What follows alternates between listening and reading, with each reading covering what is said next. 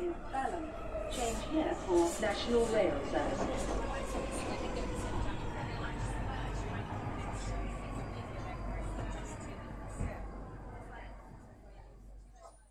Bine ai revenit în stația Londra. Eu sunt Manuel Cheța de la manuelcheța.com și tu asculti podcastul Un român în Londra. Suntem de data aceasta la episodul numărul 158 denumit Prințul Filip a murit.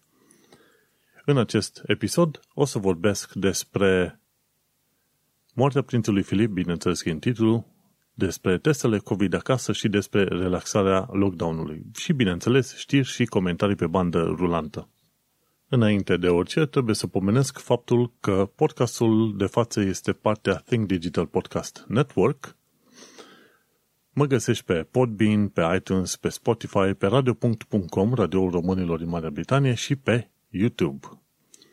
Bineînțeles, probabil că ți-ai dat seama, n-am mai pomenit aici de melodia de fundal, pentru că din episodul acesta încolo vreau să vorbesc numai eu, fără să am o melodie de fundal, așa că o să am nevoie de părerea oamenilor legat de alegerea asta să-mi spună cum este teaua.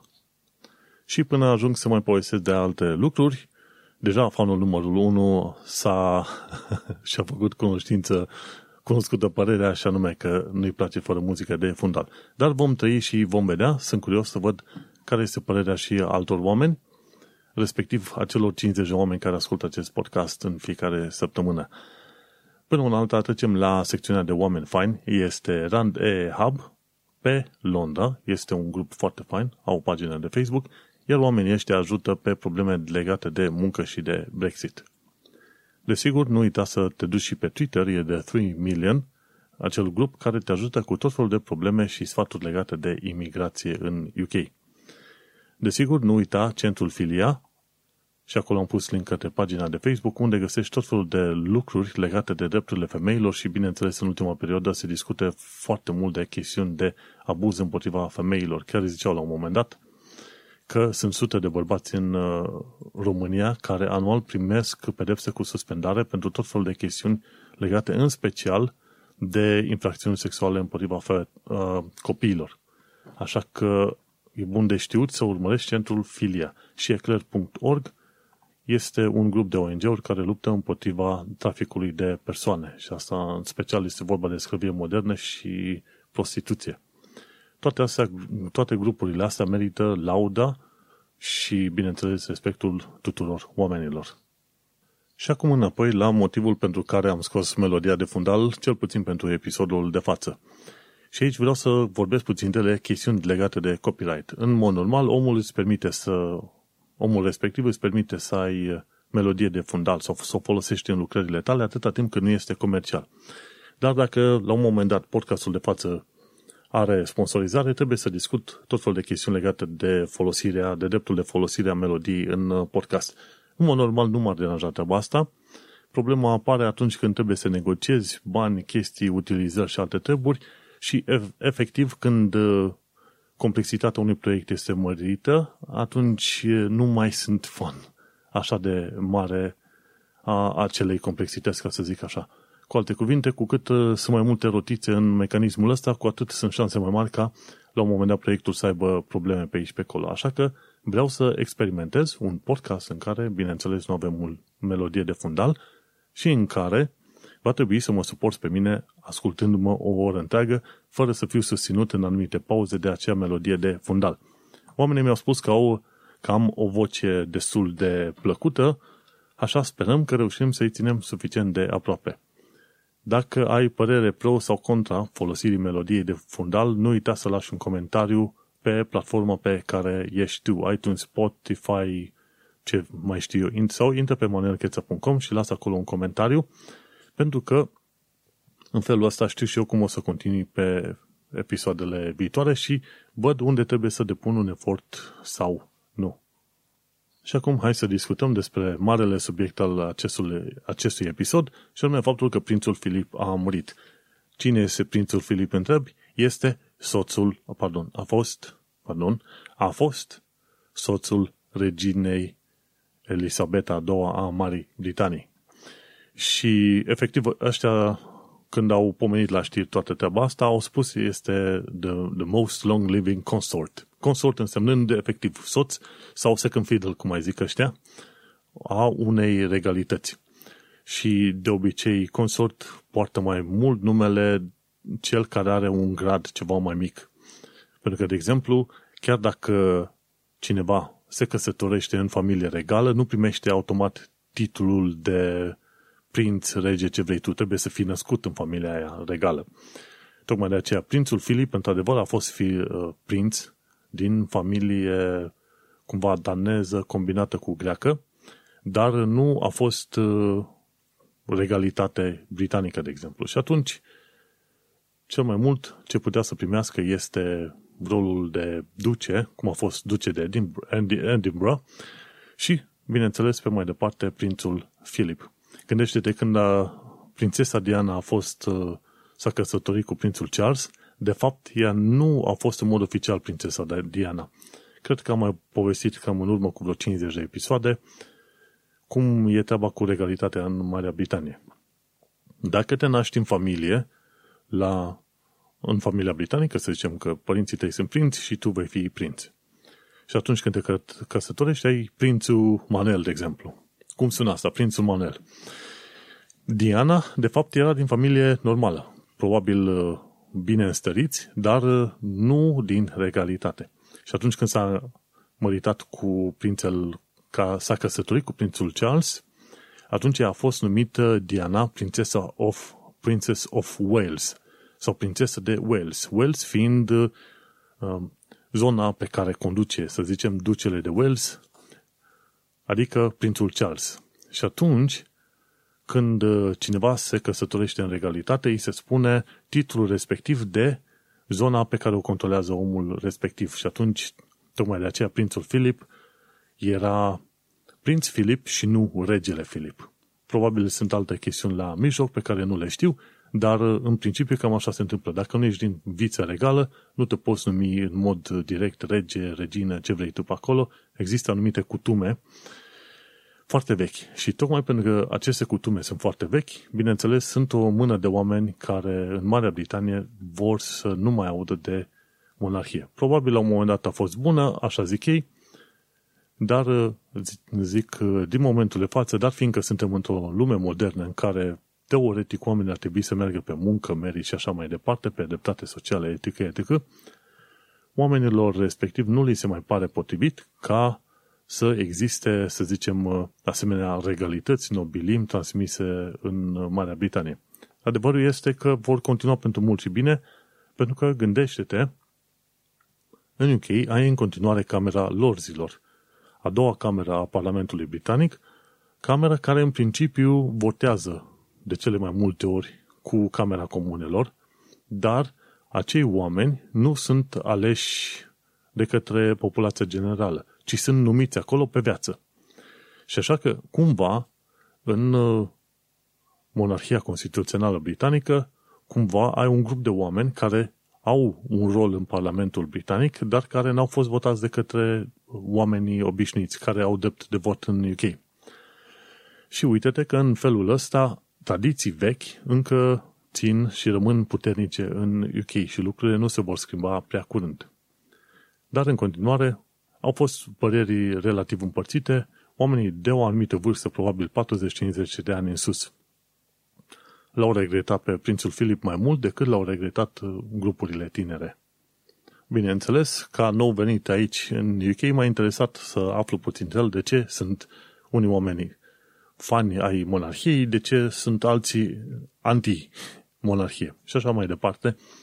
Și până la urmă diverse articole care vorbeau despre prințul Philip spuneau că omul era un glumenț, un șugubăț de zile mari și câteodată reușea să înfenseze cu glumele lui oameni într-un mod uh, total nepotrivit. Se pare că era fan uh, științe, tehnologie, ecologie și așa mai departe și probabil că el prezida undeva pe la vreo 800 de ONG-uri diferite. O chestie interesantă e faptul că era considerat zeitate într-o insulă undeva îndepărtată în, ocean, îndepărtare în Oceania. mai mult sau mai puțin important, să zicem, dar adevărul este că până una alta, prințul Filip este o, o figură marcantă și în primul și în primul rând că, pentru că este consortul sau partenerul care a trăit cel mai mult în toată istoria Marii Britanii, ca să zicem așa. Omul a murit la vârsta de 99 de ani, mai erau câteva luni și împlinea 100 de ani. Și a fost căsătorit cu regina Elisabeta II a Marii Britanii timp de 72 de ani, ceva de genul uh, ăsta. Un uh, exemplu extraordinar de mare când e vorba de căsătorii pe termen uh, foarte lung și, bineînțeles, când este vorba de vârste foarte înaintate. Moartea prințului Filip a generat și ceva scandal în Marea Britanie, mai ales că, de exemplu, BBC la un moment dat prezenta emisiuni pe bandă rulantă legate de viața prințului Filip, iar oamenii nu vreau să audă atât de mult.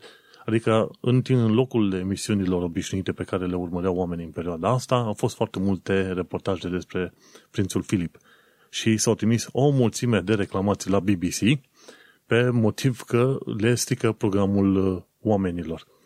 Și când te uiți, de obicei, cei mai tineri sunt cei care nu vor să mai audă prea mult de regalitate. E bine că există acolo, e o chestiune de marketing, bla, bla, și la revedere.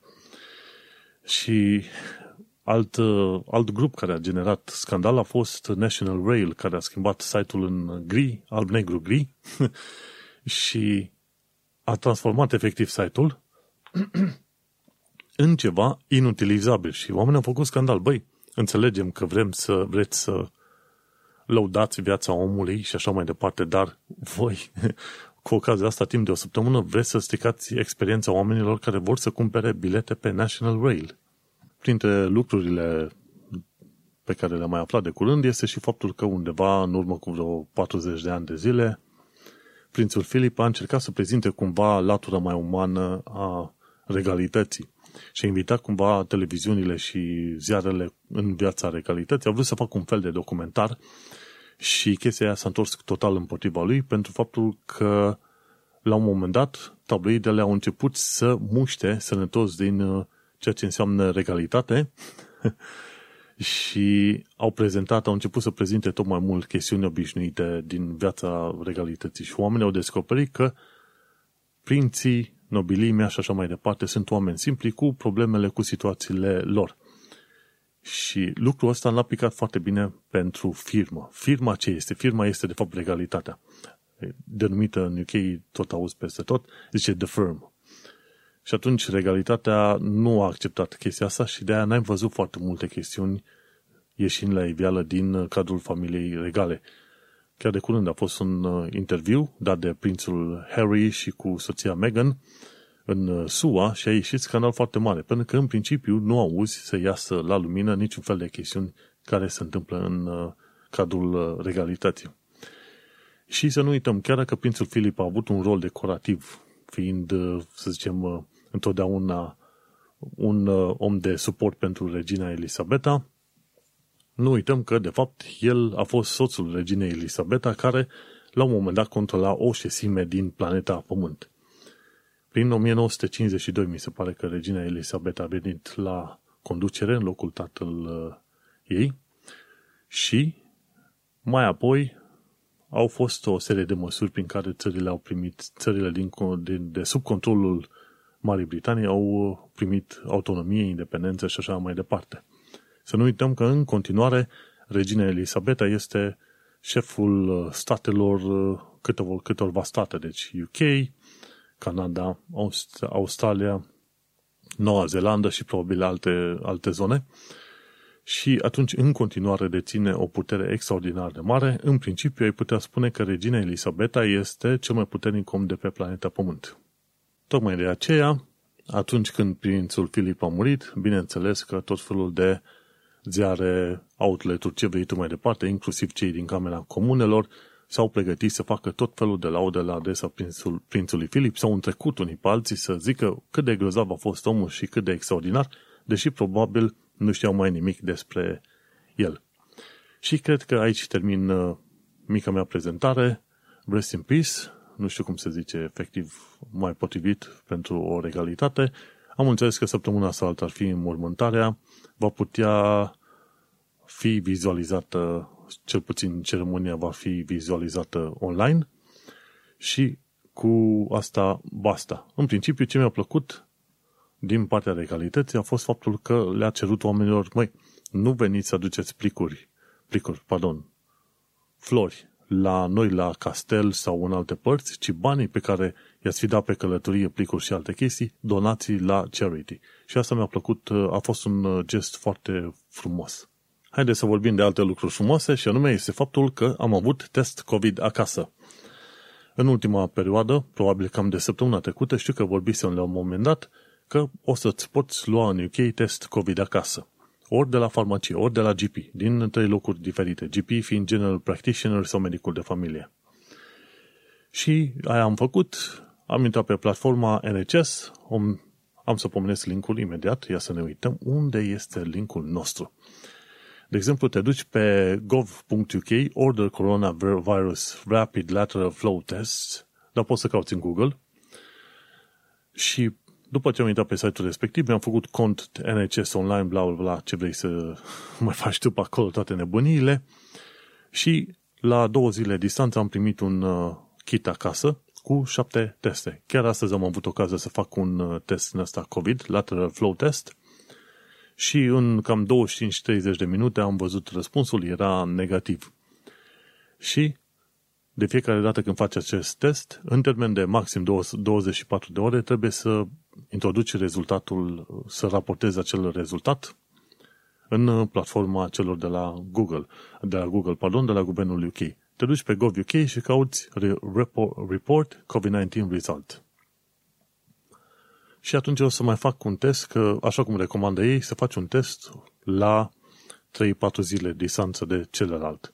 Așa că o să fac un al doilea test pe când o să fie asta. În 3-4 zile, cam pe vineri, acum este marți, 13 aprilie 2021. Și pe vineri să fac un alt test, să văd cum este, și după care să trimit acel rezultat, iar mai apoi o să țin testele pe acasă pentru viitor, ca să mă asigur că dacă un, cumva bănuiesc la un moment dat că am uh, virusul, atunci cel puțin să mă testez și acasă să văd cum este treaba. Uh, testul este ieftin, adică zero. Tot, ce, tot ceea ce ai de făcut este să te bagi online, ceri, comanzi testul să-ți vină acasă, îți vin șapte teste rapide în acel pachet micuț, după care poți să folosești foarte bine. Te poți duce și la farmacie ca să comanzi foarte bine testul sau la GP peste tot și e un alt pas care te face să te simți puțin mai în siguranță. Stai departe de oameni, te duci cu masca pe față, te speli pe mâini și așa mai departe, ventilezi în casă și pe oriunde treci, dar având și un test din asta rapid, măcar cât de cât te ajută.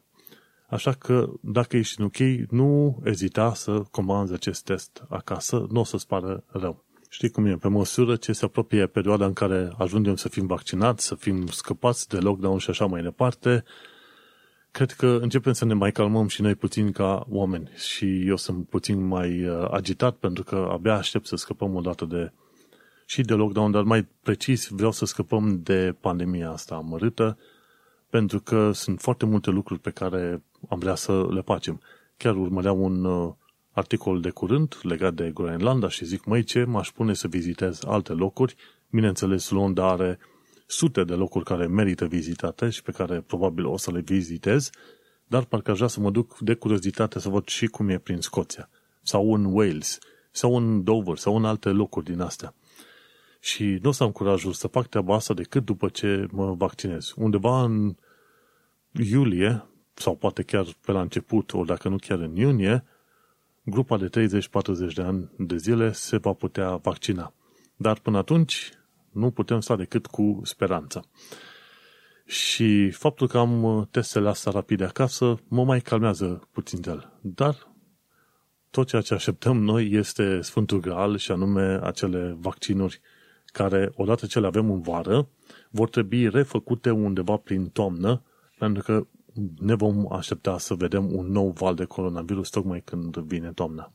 Și apropo de coronavirus și ieșire din lockdown, uite că cumva se cam relaxează lockdown-ul, ieșirea completă din lockdown va fi undeva prin iunie, 12 iunie. Dar fiindcă numărul de infectări în perioada asta este foarte mic comparativ cu perioada în care, să zicem, uh, au început bolile și așa mai departe, și când a fost valul la mare, chiar acum mă uit, hai să vedem cazuri. Oameni testați pozitiv 2000, dar morți a fost 23. Ci că este un număr foarte mic de oameni comparativ cu începutul primului val, dacă nu chiar mai jos, sau cu vara anului trecut. Și 23 de oameni morți pe zi din cauza coronavirusului este foarte, foarte mic față de cum era la un moment dat în ianuarie, când vedeai că erau 1800 de oameni care mureau pe zi din cauza coronavirusului. Așa că, cumva, regulile de relaxare a lockdown-ului continuă și va mai fi un... Când? Ieri, pe 12 aprilie, a fost uh, o primă, un nou pas de relaxare. Unul va fi în mai și un altul în iunie. Așadar, din data de 12 aprilie, adică de ieri, oamenii pot merge la magazine neesențiale, cum e haine și așa mai departe, pot merge la pub afară, la restaurant tot afară să mănânce și, bineînțeles, pot călători de, prin UK, se pot întâlni cu până la alți șase oameni din două household două case, două familii diferite. Și atunci îți dai seama că oamenii au fost, abia au așteptat să iasă la plimbare în Soho, în centrul Londrei, care fiecare dată a fost nebunie mare și au ieșit oamenii cu miile, erau cot la cot toți pe acolo, la băuturi și așa mai departe. Și următorul uh, nivel de relaxare ar fi undeva în uh, mai. Probabil o să se permită în uh, interiorul puburilor și restaurantelor să te duci să mănânci, iar prin iunie vor să ridice orice fel de restricție.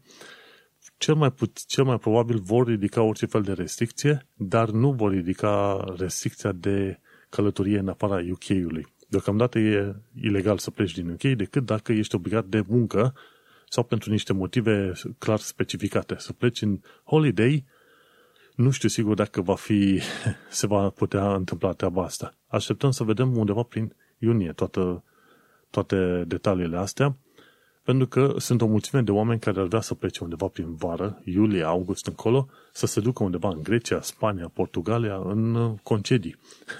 și sunt foarte mulți oameni care cumva au stat cu banii la asaltea, abia așteptând să plece, să se ducă liniștiți în lumea largă, să uite și puțin tel de pandemia asta.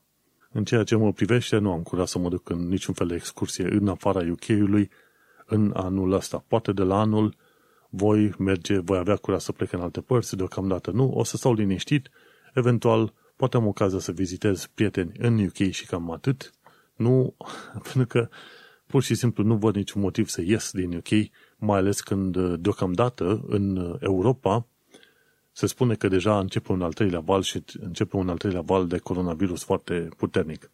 Așa că vrei să te protejezi, să stai liniștit pe fundul tău și să nu încurci aiurea treburile. În continuare suntem în plină pandemie.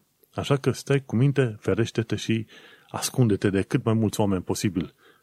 Când îi vezi pe oameni, se vezi așa de la distanță, hai Wi-Fi, ne vedem, ne salutăm de pe partea cealaltă a străzii și cam atâta. Bun, uite că suntem deja la jumătatea prim episodului, ca să zicem așa, în prima parte care este dedicată celor de la radio.com. Dacă vrei să asculti podcastul în continuare, nu uita să intri pe manelcheța.com. Salut pe toată lumea și nu uita, intră pe manelcheța.com să asculti episodul în continuare. Uite că am terminat pauza, o mică pauză de cafea între cele două părți. Întâmplarea face că cei de la radio.com îmi ceruseră la un moment dat să le dau un segment foarte scurt, adică de 15 minute de podcast și zic că le-am zis că nu pot să fac treaba asta. Iar motivul principal pentru care nu puteam să fac treaba asta este că în primele 15 minute sunt cumva pe la jumătatea primei idei pe care o am de expus, de povesti și așa mai departe. Și atunci 15 minute de podcast înseamnă aproape nimic. Tocmai de aceea am negociat și avem undeva pe la vreo 25 de minute, în așa fel încât cei care ascultă podcastul măcar să prindă câteva idei despre care vreau să vorbesc la un moment dat. Desigur, acest podcast este destul de obositor pentru mine, care nu sunt învățat să vorbesc mult sau nici măcar n-am avut vreun job de call center sau ceva de genul ăsta, pentru că m-ar fi ucis până la ora, dacă făceam job de call center, la ora asta nu mai existam ca podcaster. Dar uh, uite-te că, totuși, având suficient de multe materiale de vorbit, bineînțeles că ajung undeva pe la o oră. Oricum, din punct de vedere al lungimii podcasturilor, consider că un podcast bun este undeva între 35 de minute și o oră, dacă este un om singur, ca mine, care aruncă baliverne aiurea în neder. Hai să mergem pe mai departe, să ne uităm la prima noastră secțiune a zilei, COVID-19. Am spus, ok, poți să comanzi teste rapide acasă, este foarte bine, ci că cei sub 30 de ani nu vor primi AstraZeneca din cauza faptului că există un risc foarte, foarte mic de a face cheaguri de sânge. Și la un moment dat, cum sunt activ pe Twitter, mai degrabă citesc ce se întâmplă pe Twitter, cineva a dat uh, risc, a dat share la o imagine foarte faină legată de riscul de a avea cheaguri de sânge și zice în felul următor. Dacă ai COVID, riscul de a face cheaguri de sânge este 16,5%. La fumat este 0,18%, la pilula contraceptivă este 0,12%, iar vaccinul AstraZeneca are un risc de 0,0004% de a crea cheaguri de sânge. Și asta în urma răspunsului normal al corpului de a lupta împotriva acelui, să zicem, acelei boli, acelei presupuse boli, că de a faci vaccinul să-i creezi corpului impresia că se creează, că va fi atacat, că este atacat de boală, dar de fapt nu este atacat de boală. No, și atunci gândește-te, riscul de a face chiar de sânge cu vaccinul AstraZeneca este 0,004%, pe când COVID este 16,5%. Ok, atunci eu mi-au toate șansele astea fără nicio problemă. Dacă mâine mi se dă ocazia să fac cu AstraZeneca, una, două am să fac vaccinul fără nicio problemă. Mergem mai departe. De ce? Pentru că, uite-te, s-a ajuns la o statistică foarte urâtă legată de Europa. Un milion de oameni morți în Europa. Gândește-te, un milion de oameni morți în Europa, când s-a mai întâmplat treaba asta, când au mai fost războaie și așa mai departe, chestiuni extraordinar de mari și urâte. Și, uite, de exemplu, în...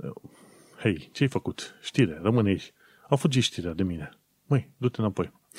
Hai să mă duc înapoi la știrea de la cei de la euronews.com au scris și a spus că pandemia a ajuns în punct critic pentru că s-a ajuns la un milion de oameni morți. Un milion de oameni morți este un număr cât se poate de arbitrar pentru că boala nu umblă după statistici. Dar uite-te, UK-ul are 127.000 de morți, Italia are 114.000, Rusia 103.000, Franța 99.000, Germania 78, de mii, iar Spania 76 de mii. Iar dacă te uiți pe listă mai jos, pe un alt website, e John Hopkins COVID Map, vezi că România are undeva pe la vreo 25.000 de oameni morți din cauza coronavirus. Un milion de oameni în 52 de țări, așa acumulat, în Europa. Și este un număr extraordinar de mare. Și oamenii cumva nu își dau seama că trăim într-un, într-o perioadă istorică foarte culmea, foarte ciudată și că este încă pandemie și că într-adevăr se moare. Bineînțeles, mor foarte mulți oameni în vârstă, dar riscul este și pentru tineri. Este foarte mic comparativ cu cei în vârstă, dar este și pentru tineri. Tocmai de aceea trebuie să luăm în considerare faptul că pandemia asta încă este, încă există, încă este puternică și s-ar putea să revină ca un fel de gripă anual. Și pe măsură ce învățăm să luptăm mai bine cu pandemia asta, chiar dacă revine ca gripa în fiecare an, vom putea să luptăm ceva mai bine. Mergem mai departe. Ce am aflat este că toți cei peste 50 de ani au fost vaccinați în UK, ceea ce este un lucru foarte bun, pentru că deja s-au început vaccinările pentru cei între 45 și 50 de ani de zile și speranța e că pentru grupa mea de vârstă, 35-40 de ani, undeva prin iunie voi avea și ocazia să mă vaccinez. Sper, ține, cum zice, ține noroc și așa mai departe. Ce aflu eu din România este faptul că sunt uh, tot felul de doze, adică sunt câteodată zeci sau chiar sute de doze nefolosite în, de obicei în comune și în sate. Nu știu cum s-a făcut distribuirea în România, iar oamenii nu se grăbesc să se ducă să se vaccineze. În România există platforma de vaccinare, vaccinare. nu mai știu cum, du-te și vaccinează-te. Uită-te pe zona ta chiar și du-te și la 200 de kilometri distanță. Dacă ai un loc unde să te poți vaccina, într-un sat, într-o comună oarecare, înscrie-te și vaccinează-te acolo. Dacă te, uit, dacă te uiți timp de câteva zile și vezi că numărul de vaccinuri este același, înseamnă că oamenii din zonă nu sunt interesați, du-te și vaccinează-te acolo.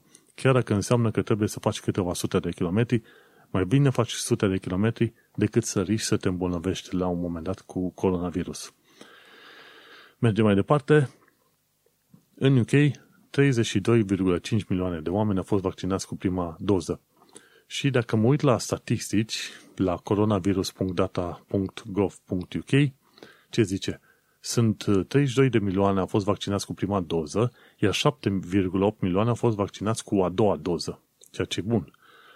Iar uh, pe Londra am înțeles că au fost vaccinați undeva pe vreo 3, 3 milioane de oameni. Asta înseamnă 30% din populația Londrei. Un lucru extraordinar de bun. Și lucru care mă, mă bucură pentru că scade riscul ca eu și alții să ne îmbolnăvim de pe urma asta.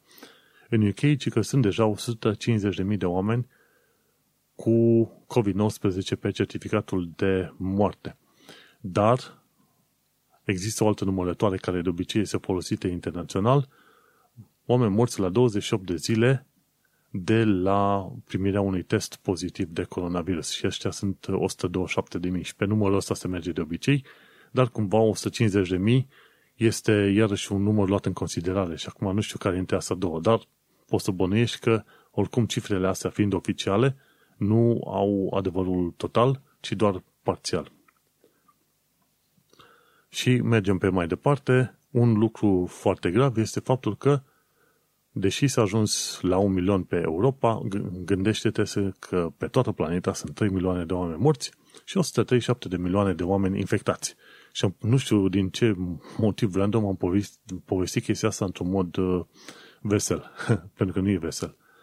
E ciudat modul în care oamenii se obișnuiesc cu cifrele astea, cu situațiile astea, culmea.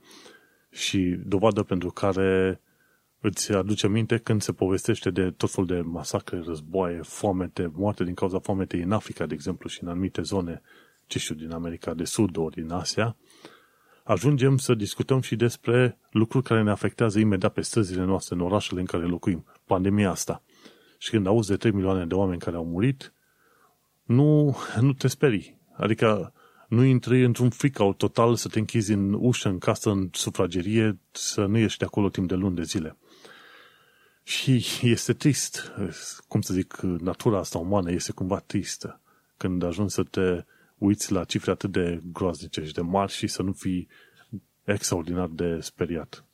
Hai să sar la ceva mai interesant și mai plăcut, să zicem, hai să învățăm limba engleză împreună, sau nu, pe cât se poate. La show notes nu uita să intri pe secțiunea de limba engleză și cultura britanică ca să înveți și tu ceva pe acolo. Și este tipa asta English with Lucy, ea face din când în când filmulețe în care te învață fraze în limba engleză, cum să le folosești. De exemplu, all things considered, adică iei toate lucrurile în uh, considerare. O chestie mai, uh, mai interesantă, o expresie britanică destul de des folosită când cineva te enervează e drive me up the wall, mă face să mă ridic pe, pe pereți, ca să zic așa. Just around the corner este uh, foarte aproape sau vine foarte curând. O altă chestie e on hand. Am ceva de, disponibil chiar în uh, zona mea. Un, uh, o altă expresie cât de cât folosită este still the show. Este cineva care ia atenția și lauda din jur. Iar uh, o altă expresie interesantă pe care probabil ai auzit-o în UK zice worth your weight in gold. Adică este foarte util. Ea are mai multe expresii, sunt vreo 30 de expresii cică dificile, dar uh, nu uita să intri acolo să urmărești.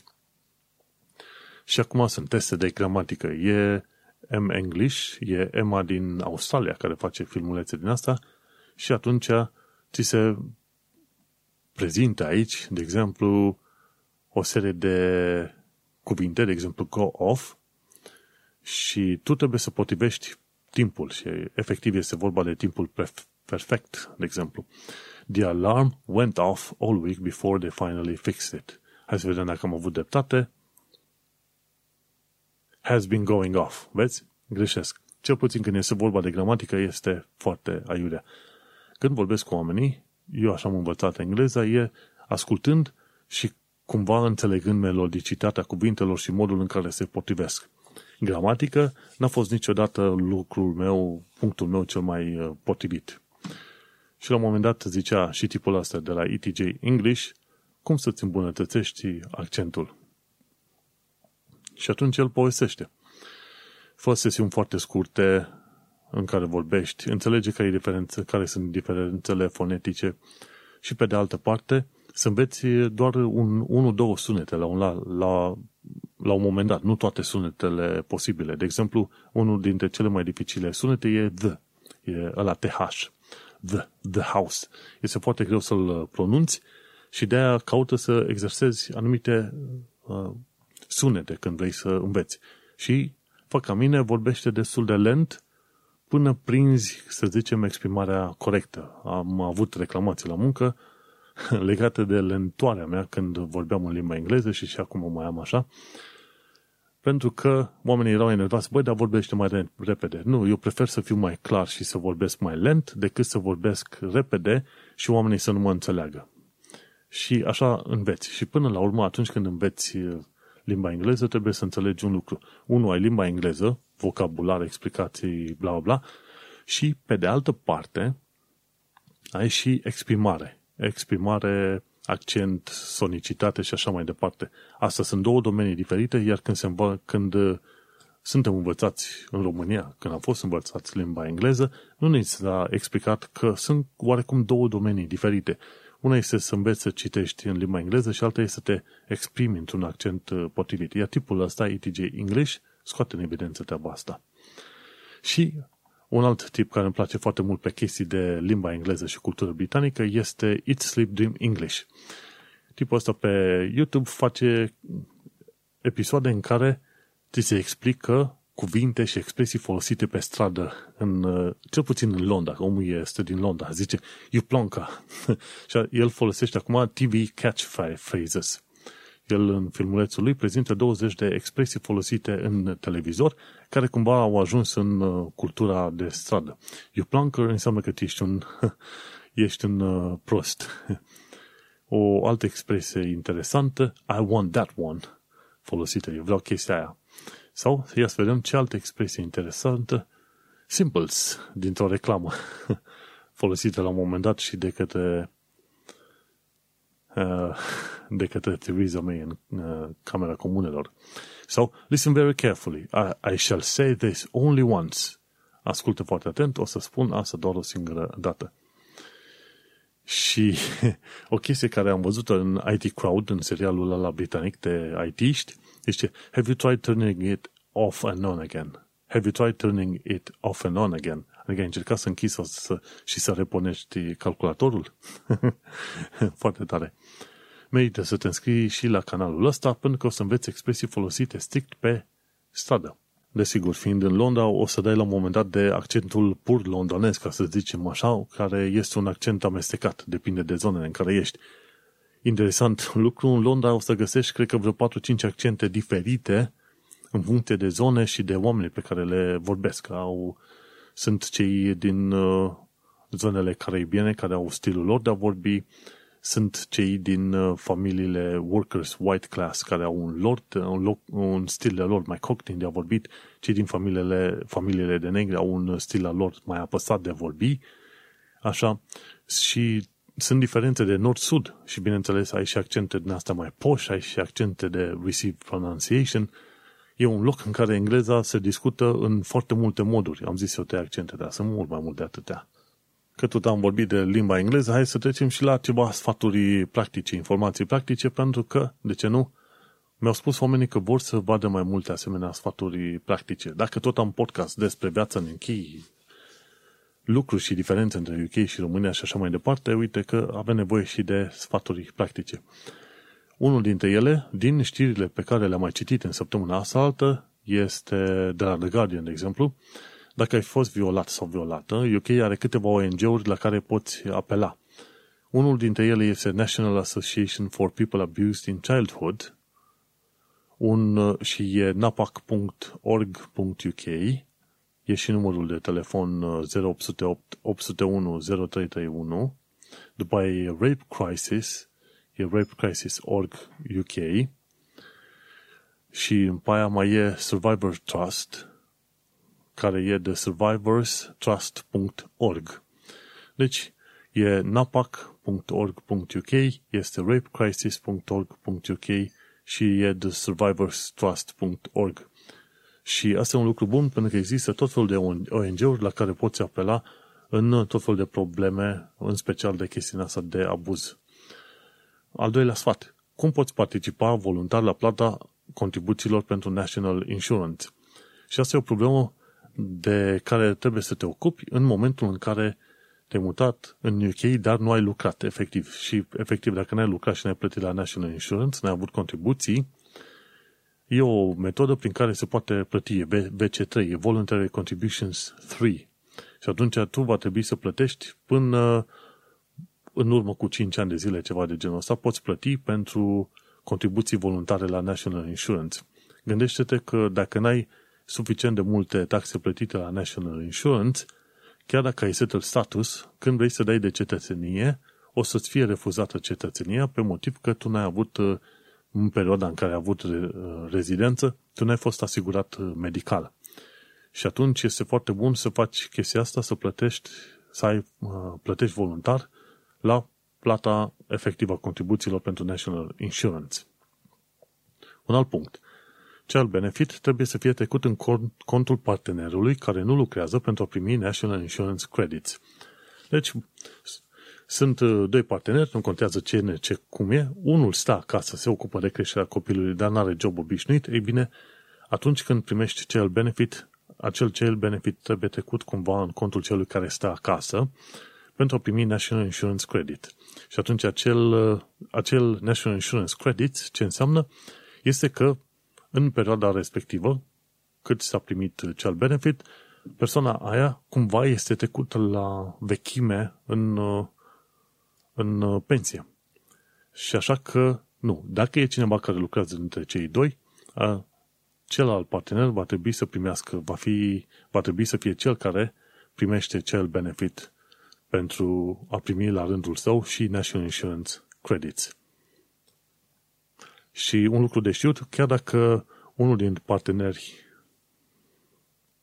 lucrează pe salariu foarte mare și ar zice că nu are nevoie de cel benefit, tot ar trebui luat acel cel benefit până la oricâtă sumă se poate pentru celălalt partener care nu lucrează. Pentru că în felul ăsta celălalt partener primește niște benefiți și niște National Insurance Credits și în felul ăsta cumva își protejează cumva, să zicem, rezidența și existența în UK. Uh, Ceea ce, un lucru foarte interesant și ceea ce am aflat, o, să zicem, nu foarte de curând de la Adina Măglan, de la o carte pentru diaspora, care lucrează în tot felul de ONG-uri legate de drepturi de muncă și așa mai departe, ea spunea foarte bine, măi, benefits nu înseamnă că stai cu mâna întinsă pentru că ești tu o putoare ordinară. Nu.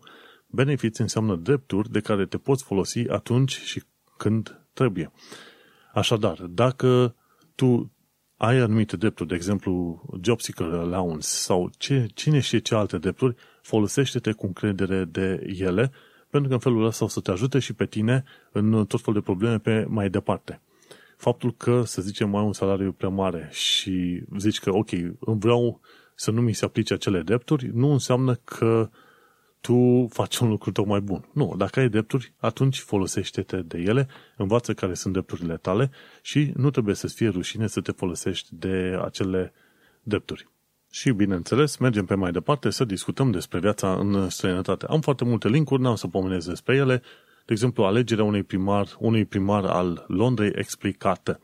Și, efectiv, când primești zona aia unde pot să votez, eu votez prin, uh, prin poștă, ca să zic așa. În săptămânile ce urmează voi primi plicul acasă și voi putea vota pentru doi oameni. prima preferință și a doua preferință, caz că prima nu iese. Și printre cei care sunt candidați la primăria Londrei este un tip, un YouTuber numit Max Foș. Un tip destul de glumet, dar a reușit să obțină 10.000 de lire plus câte doi oameni din fiecare district să semneze pentru el. Așa că cerințele fiind foarte mici pentru a candida pentru Londra, se pare că Max Foș, YouTuber, este listă, în lista de alegere pentru primăria Londrei. Așa că pe primul loc îl voi avea pe Sadikan și pe al doilea va fi Max Foș. Cine vrea să se plimbe cu mini-trenuri din asta cu abur, se poate plimba prin Londra cât de curând. Se pare că de undeva din 12, 18 și până pe 22 de mai se vor uh, deschide. De exemplu, e Havering Miniature Railway Club, după aia e Ruislip Lido Railway și mai este Brockwell Park Miniature Railway. Și efectiv sunt trenuri în miniatură, dar unde te poți plimba pe ele. Așa că dacă nu știi ce o să faci, ce vrei, ce, ce vrea să faci, ei bine, te poți duce pe linkul pe care l-am în show notes, plimbare cu mini trenuri, trenuri cu abur prin Londra, și sunt foarte multe locuri. Sunt în Harlington, sunt în Harrow, Ickenham, Ilford în West Essex, e Q Waterlocks Railway, e London Transport Miniature, e Swansea, e Thames Ditton Miniature Railway, e Watford, efectiv aproape în fiecare district trebuie să fie câte ceva care să-ți permite să te primi cu trenul. Chiar să caut acum, sunt în districtul Greenwich, să vedem dacă găsesc ceva. Greenwich. Nu, nu găsesc nimic. Probabil n-am căutat eu potrivit. Dar în foarte multe districte găsești. Bun. Andreea Slobanu a scris, a făcut un nou video pe YouTube adevărul despre viața în străinătate și ea povestește franc, pe direct, ce înseamnă să lucrezi în străinătate, să te acomodezi și așa mai departe. Și este foarte bine că explică lucrurile astea, pentru că mulți oameni trăiesc așa din mituri și când ajung în sănătate vor spune ok, voi avea jobul cel mai bun, voi trăi o viață extraordinar de bună, voi fi bogate, etc. Și ți se spune, nu pentru toată lumea este la fel și câteodată trebuie să lucrezi foarte mult, să te ani de zile până găsești jobul uh, potrivit. Bineînțeles, trebuie să înveți limba engleză și cu aia să ponești în primul și în primul rând. Dacă nu știi limba țării în care te muți, o să fii într-un dezavantaj extraordinar de mare, oricum mai dau. Bun. Ce mai aflat legat de viața în sănătate este faptul că e mai ieftin să deții o casă decât să stai în chirie. Cei de la site-ul witch.co.uk au făcut uh, un articol de curând în care povesteau de raportul celor de la Banca Halifax. Și cei de, de la Banca Halifax spuneau, cei care au o casă și plătesc o ipotecă efectiv pe casa respectivă, câștigă, să zicem, 800 de lire pe an față de cei care stau în chirie. Dar, în principiu, dacă stai în chirie, tu, de fapt, nu numai că plătești bani, dar banii sunt duși aiurea, pe, de, pe nimic. Dar dacă ai o ipotecă, ceva de genul ăsta, banii se duc în contul ipotecii tale. Așa că sfatul general când vorbesc cu oamenii este următorul. Dacă vin în chei și ai văzut că stai deja de 2 sau de 3 ani de zile, deja începe să faci o mișcare de a lua o locuință. De preferat în sistem Help to Buy sau dacă nu o ipotecă cu 95% sau 90%, pentru că mai devreme sau mai târziu o să vrei să le vinzi pe alea și cu banii ce mai rămâi, asta e, îți faci alte lucruri. Dar măcar nu stai mulți ani de zile să plătești chirie și să se ducă banii pe ce nu vrei tu. Mai ales că în Londra plătești chirii extraordinar de mari și discutăm aici de chirii de minim 600-700 de lire pe o singură cameră. Bun, dacă vrei să te mai plimbi prin UK, prin tot felul de locuri, sunt 10 uh, sate foarte excentrice în care te poți plimba la un moment dat.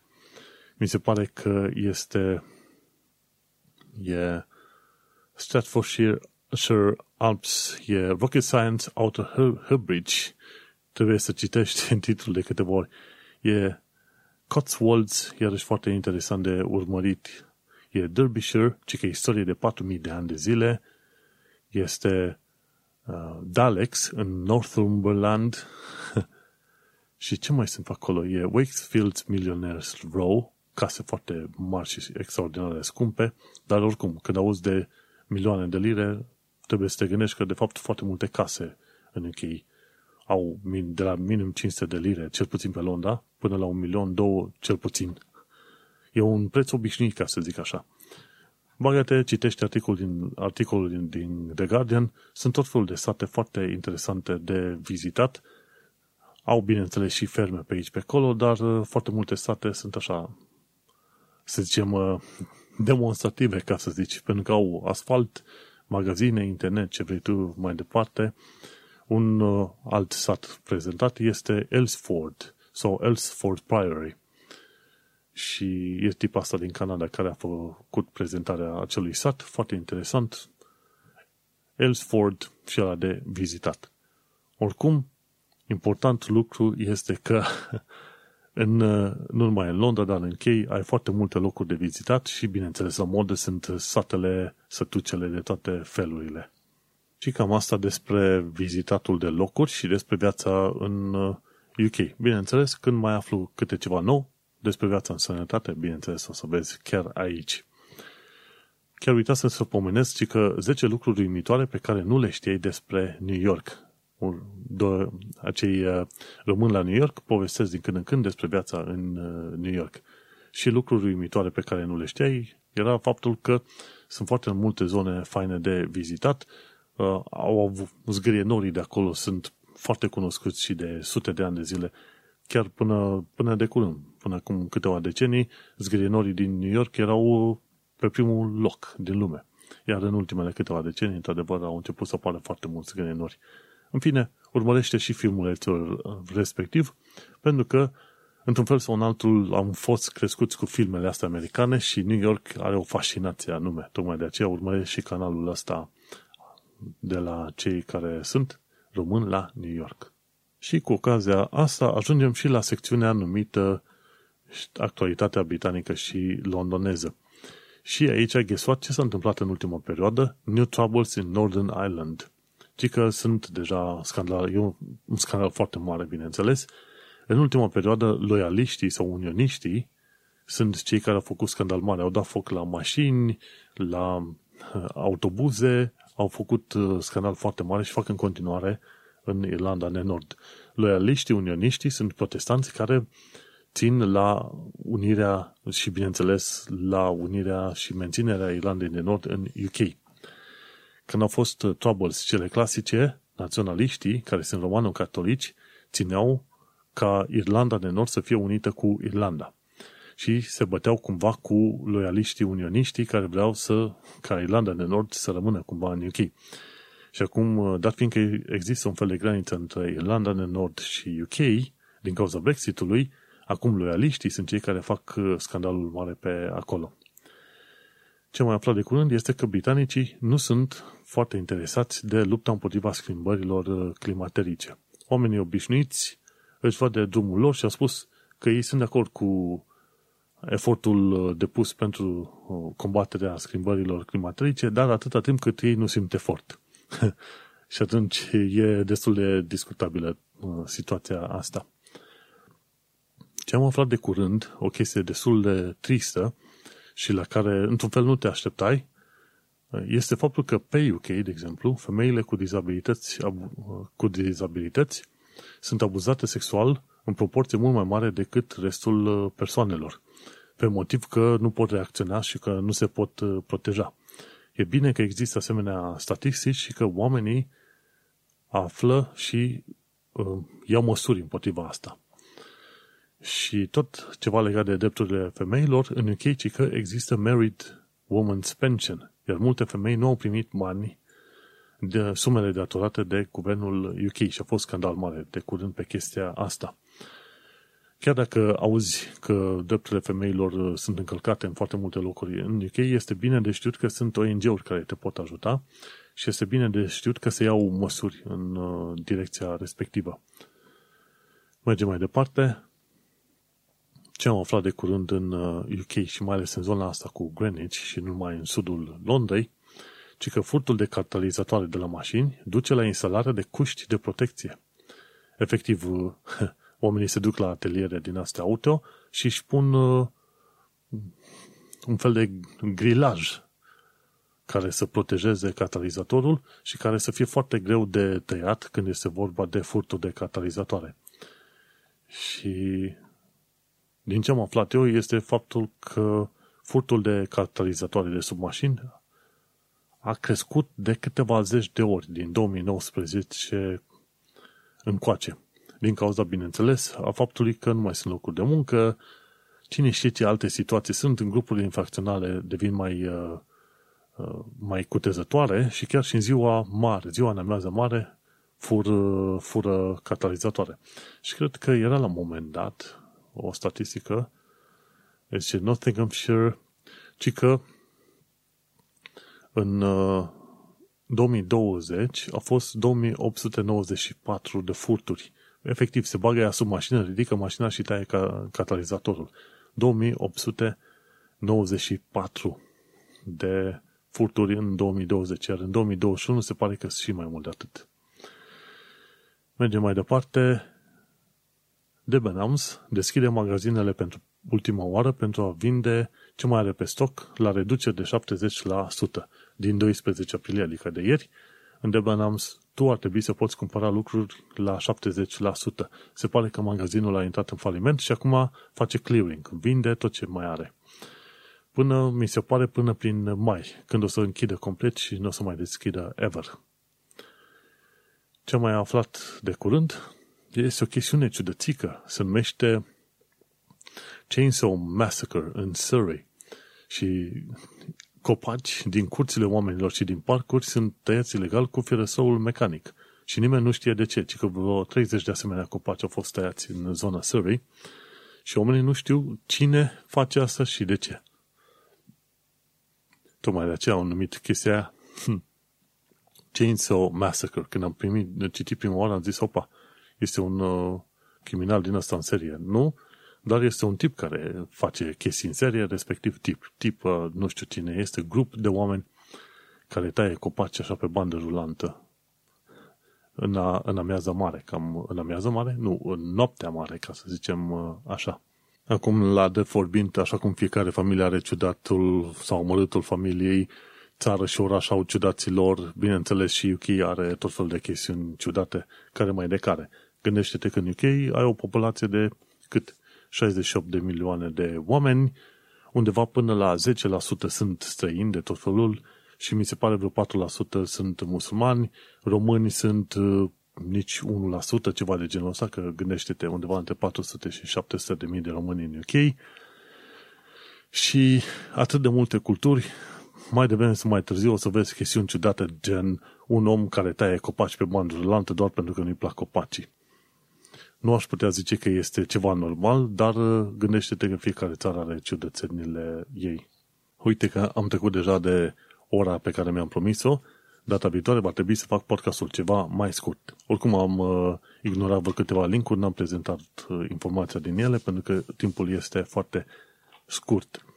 Și cu acea ultimă știre, cu acel Chainsaw Massacre, terminăm și noi noul nostru episod numit Prințul Filip a murit. Acest episod 158 a fost înregistrat în data de 13 aprilie 2021, iar eu sunt Manuel Cheța de la manuelcheța.com și te salut și te invit să urmărești mai bine știrile pe, în articolul prezentat, în show notes, de ce nu, ca să-ți faci și tu o, mai bine o părere despre ceea ce am zis în acest episod de podcast. Nu uita să lași comentarii, sugestii, reclamații, ce vrei tu, în uh, orice fel de platformă unde vezi tu podcastul ăsta, ca să îmi fac și o, o idee mai bună și zim cum ți se pare noul episod de podcast fără melodia respectivă de fundal.